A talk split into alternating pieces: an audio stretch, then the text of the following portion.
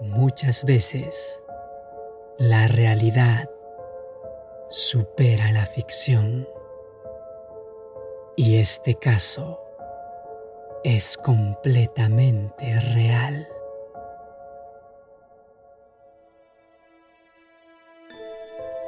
El fuerte clamor presenta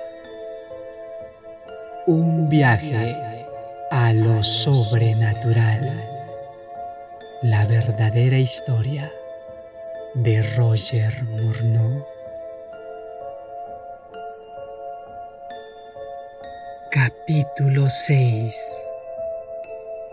Presionado a asumir un compromiso.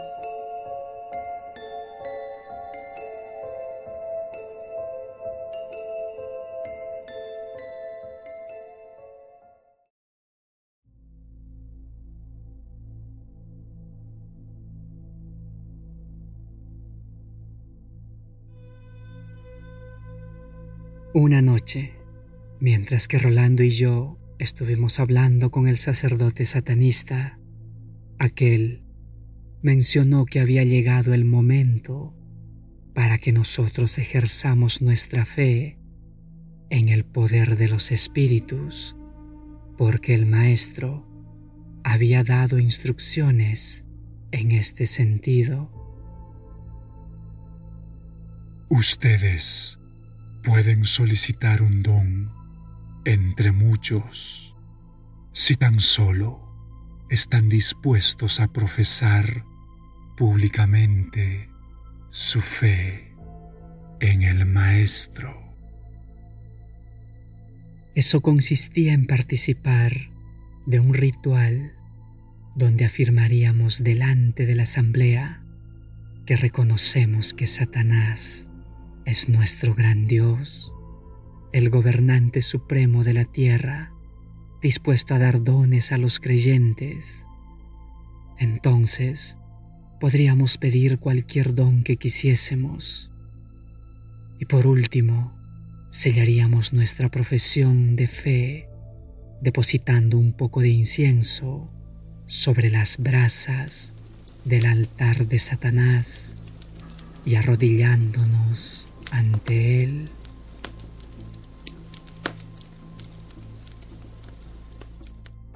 Mi amigo ni siquiera dudó, aunque yo sentí que debería pensar un poco más antes de tomar una decisión. Rolando presentó muchas razones diciendo que aquella noche era ideal para que tomara ese paso importante en mi vida aunque yo tenga ahora vergüenza de admitirlo, acabé cediendo y sometiéndome a todo esto. Le pedí el don de adivinar y pretendía usarlo de la siguiente manera. Mientras estuviese dormido durante la noche, soñaría con los nombres y números de los caballos ganadores de la próxima carrera entonces iría a la taquilla y apostaría por ellos. En esa misma noche tuve un sueño. Vi claramente a los ganadores de tres corridas que se realizarían el sábado con tres días de antelación. En el día señalado, Fui a la taquilla y estaban allí los nombres que había visto en mi sueño. Como no tenía mucho dinero, aposté por una pequeña cantidad en dos carreras y gané cerca de 60 dólares. El tercer caballo pagaba 21 a 1 porque estaba lejos de ser una de las favoritas. Pero teniendo en cuenta que los espíritus me habían informado correctamente hasta allí, me decidí a invertir 20 dólares.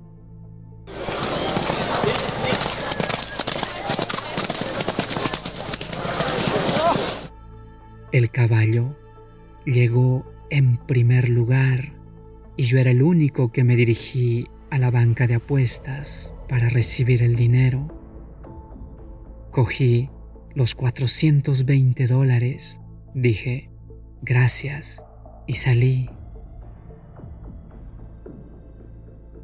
Caminando confiadamente, armado con mi nueva suerte, me dirigí a una de las muchas tiendas de ropas masculinas en la calle Saint Catherine y compré un excelente terno hecho a medida por un valor de 200 dólares. Experiencias similares se produjeron en los sucesivos sábados. No pasó mucho tiempo y el dueño de las bancas de apuestas pidió que su gerente me condujese a su oficina. Él quería tener una conversación conmigo. Después de hablar durante varios minutos, se dio cuenta de que yo no entendía mucho de las carreras de caballos.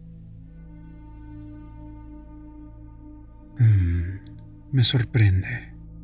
De hecho, usted sabe tan poco sobre carreras de caballos y aún así consigue escoger tan bien a los ganadores.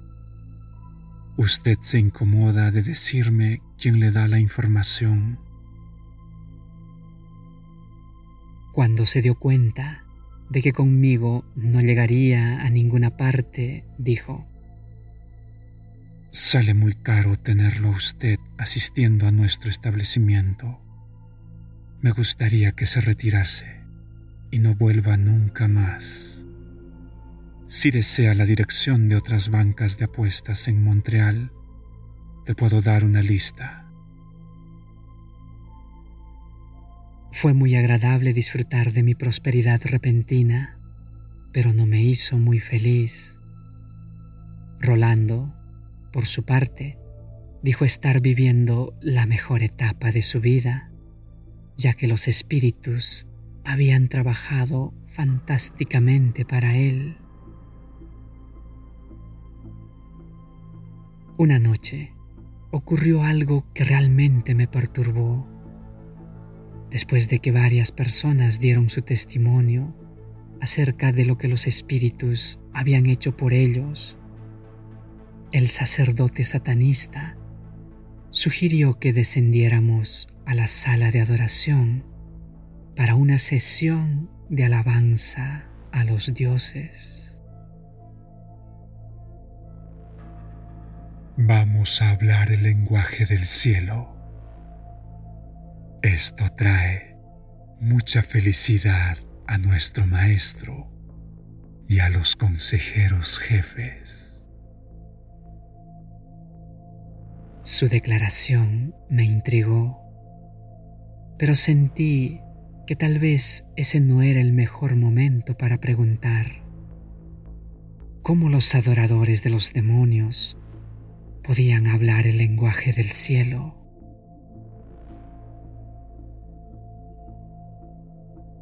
Ya sentados en la sala de adoración, cada uno recibió un himnario. Me refiero a un himnario cristiano. De hecho, el sacerdote mencionó que las tres denominaciones cristianas llevaban aquel himnario.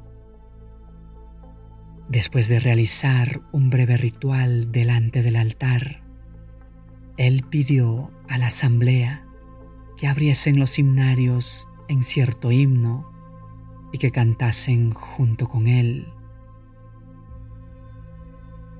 Los cánticos continuaron durante unos 20 minutos.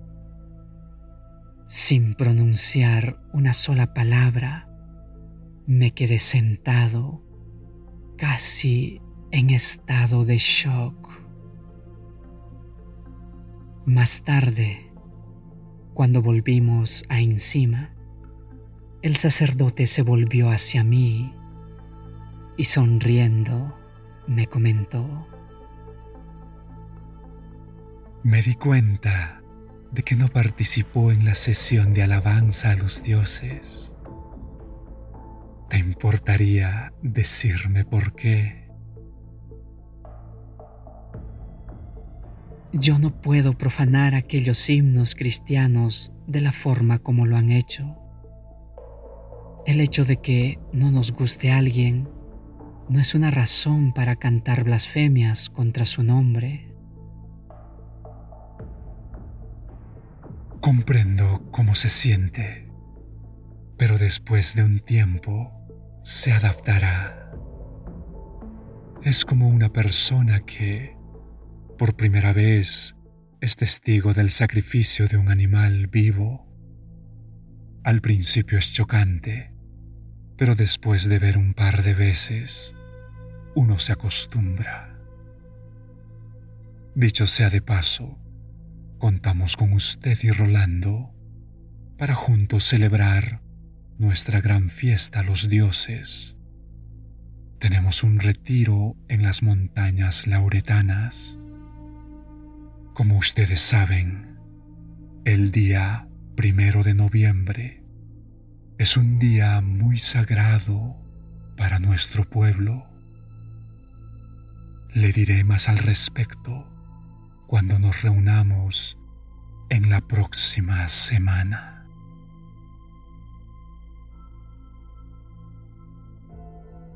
Cuando volvimos a casa esa noche, pedí que George aclarar algo que había observado durante la sesión de alabanza. Después de haber cantado por algún tiempo, algunas personas comenzaron a utilizar un idioma distinto del francés, pero la melodía seguía siendo la misma del himno cristiano. Explicó que los espíritus tomaban el control de sus mentes, llevándolos a alabar a Satanás y a sus consejeros jefes en la lengua de los espíritus, capacitando así a los seres humanos para que les rindan culto en una forma más elevada de adoración. Esta ceremonia tuvo un doble propósito. En primer lugar, solo el hecho de que adoradores de demonios canten himnos cristianos ya ridiculiza el nombre de Cristo. En segundo lugar, cuando los espíritus de demonios tomaron el control de la mente de algunos que estaban cantando, haciendo que alaben a Satanás y sus consejeros jefes, en lenguaje de los espíritus, con la melodía de los himnos cristianos.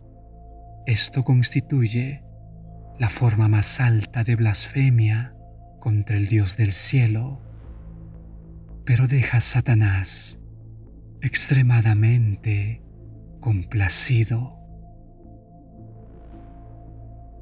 Varias referencias a los sacrificios de animales vivos habían llamado mi atención y pregunté a George para que nos hablase acerca de ellos. Explicó que estos rituales se ofrecían por ellos el primero de noviembre en algún lugar determinado en las montañas lauretanas, pero él prefería que el sacerdote nos explicase estas cosas.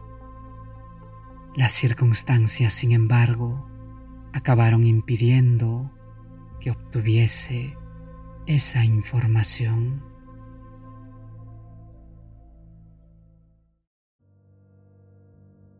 En ese momento, yo desconocía que los ángeles caídos supiesen que Dios estaba trabajando por mí para traerme en breve al lugar donde tendría la oportunidad de oír hablar de su gran amor por los seres humanos indignos, su plan de redención y de su justicia en el trato con la raza humana. Los espíritus decidieron entonces presionarme rápidamente para que asuma un profundo compromiso en la adoración a los demonios. Ellos querían que pasase el punto sin retorno como explicaré más adelante. Al entrar en nuestro local de culto en un miércoles por la noche, nunca imaginé que sería por última vez.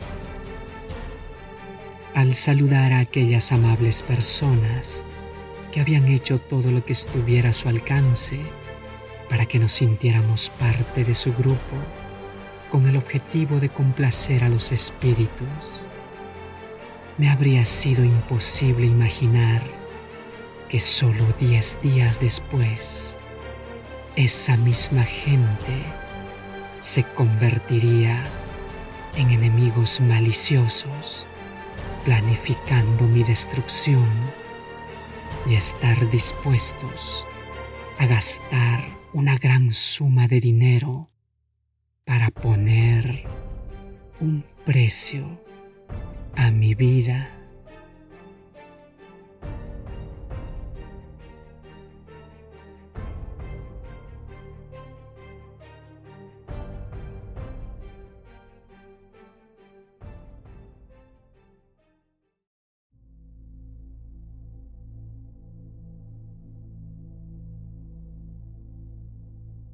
Un viaje a lo sobrenatural.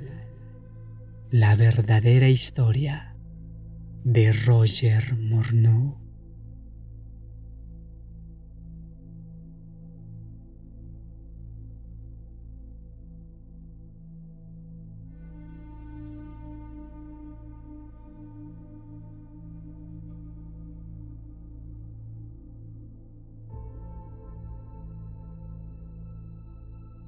La sesión de testimonios fue realmente impresionante.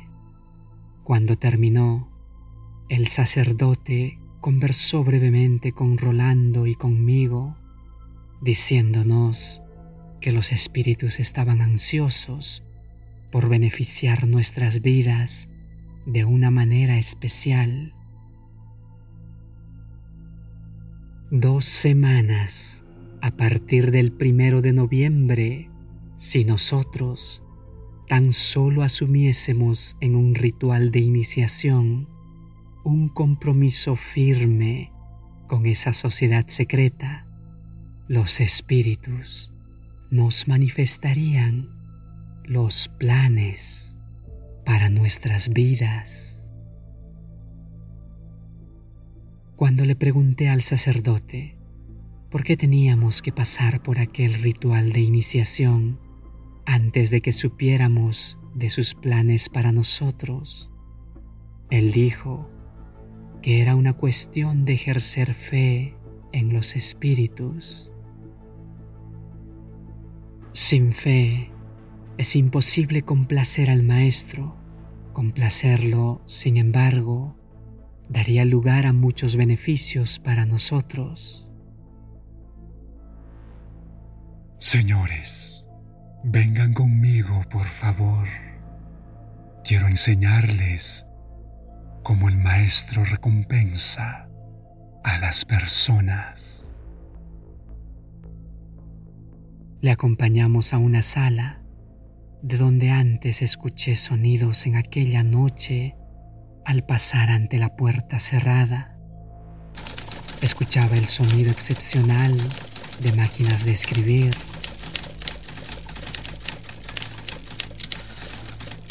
Él tocó la puerta y alguien respondió,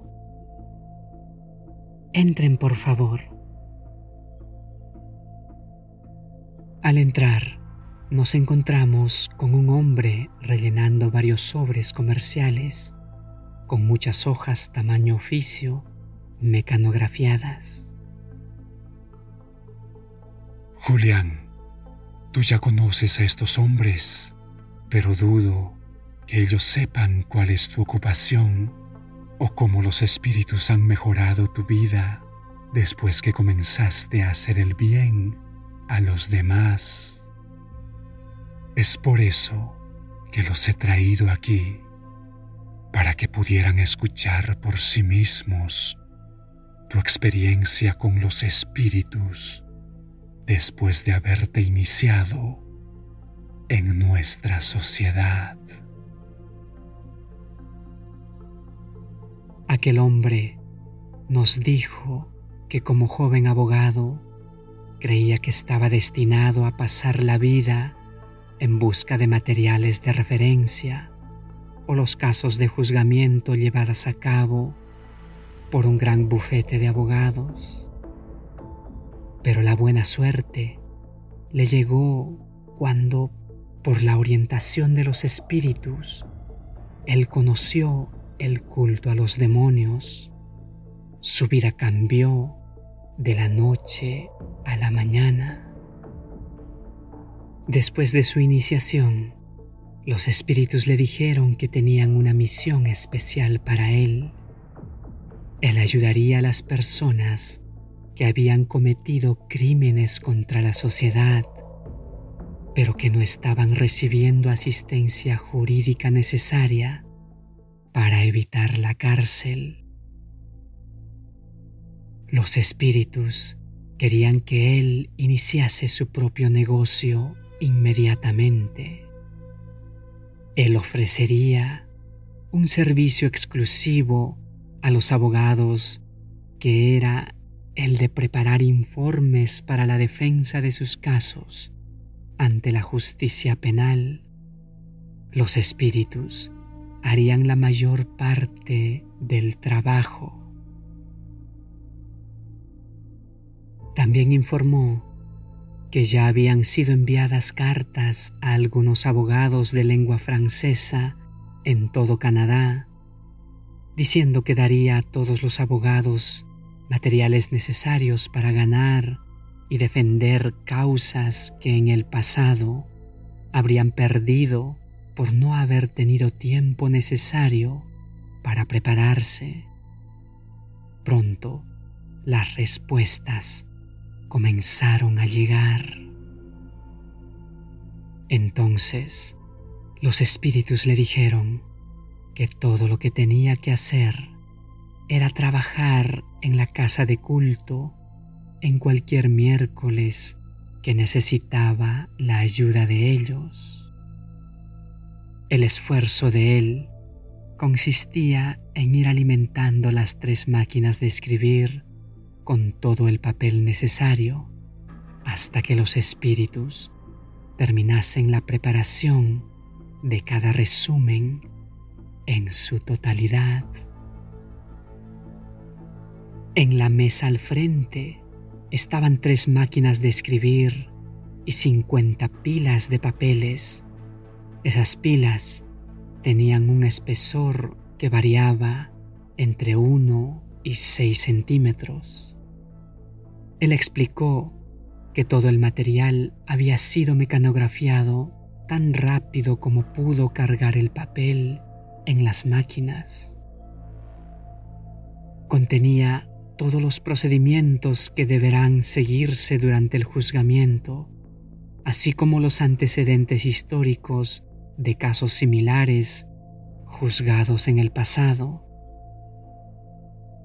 Cuando el sacerdote le preguntó cuál era la aceptación de sus servicios entre los abogados, dijo que ellos simplemente quedan encantados de hacer uso de sus servicios debido a los excelentes resultados obtenidos. Y cuando el sacerdote le preguntó qué cantidad de dinero su trabajo representa, Julián respondió que envolvía varios miles de dólares. Al hacer mención de salir, nos invitó a volver a ver a los espíritus trabajando cuando estuviéramos en el edificio y él ocupado con su proyecto.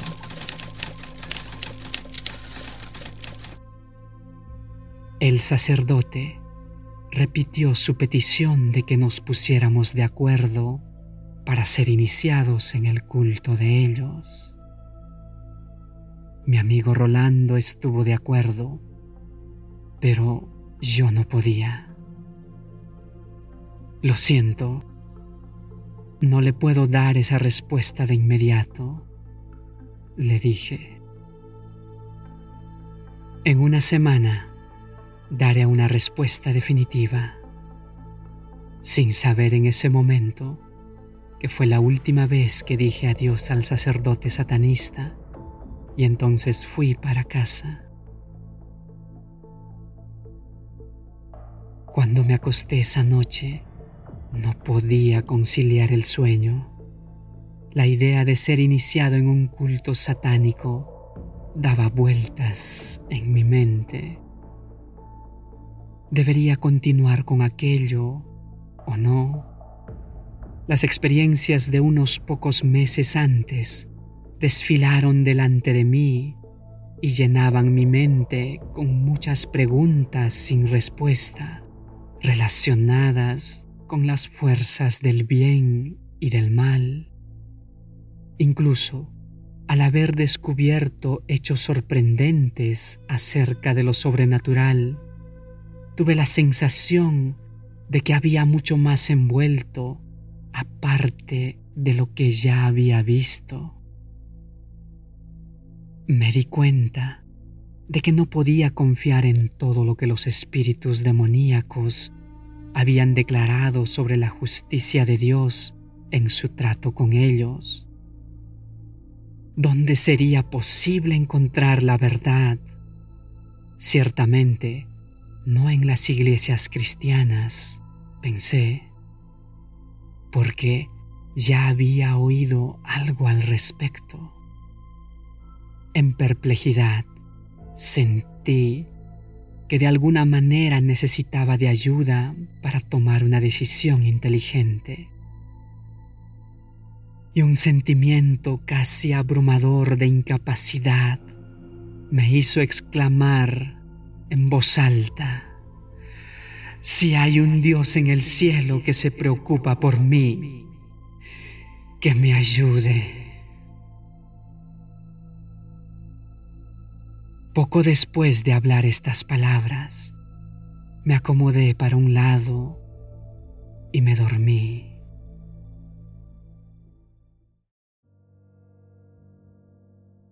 Lo siguiente que recuerdo es que la alarma sonó.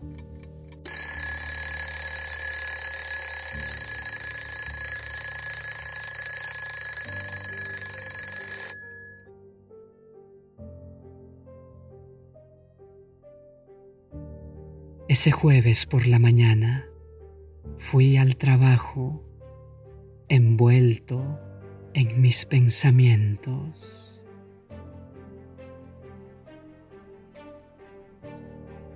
Poco después de haberme encontrado con Rolando y haber frecuentado a las sesiones espiritistas, comencé un nuevo trabajo al que solicité un tiempo antes. Esto significa que tuve que aprender un oficio, el de bordador, en una empresa que se especializaba en este tipo de servicio ofrecido a las industrias de confección en Montreal. Mientras trabajaba en mi máquina de bordar, no podía dejar de pensar en la decisión que tomaría en una semana. El viernes al mediodía había llegado a una conclusión de que no tenía más remedio que seguir adelante con la iniciación.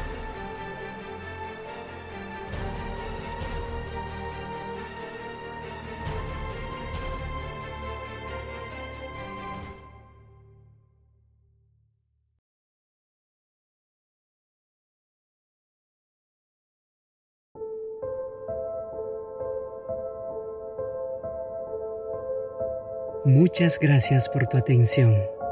Si te ha gustado este material, dale a like, comparte, comenta y apóyanos en este proyecto. Te ha hablado Samuel Zavala, el fuerte clamor.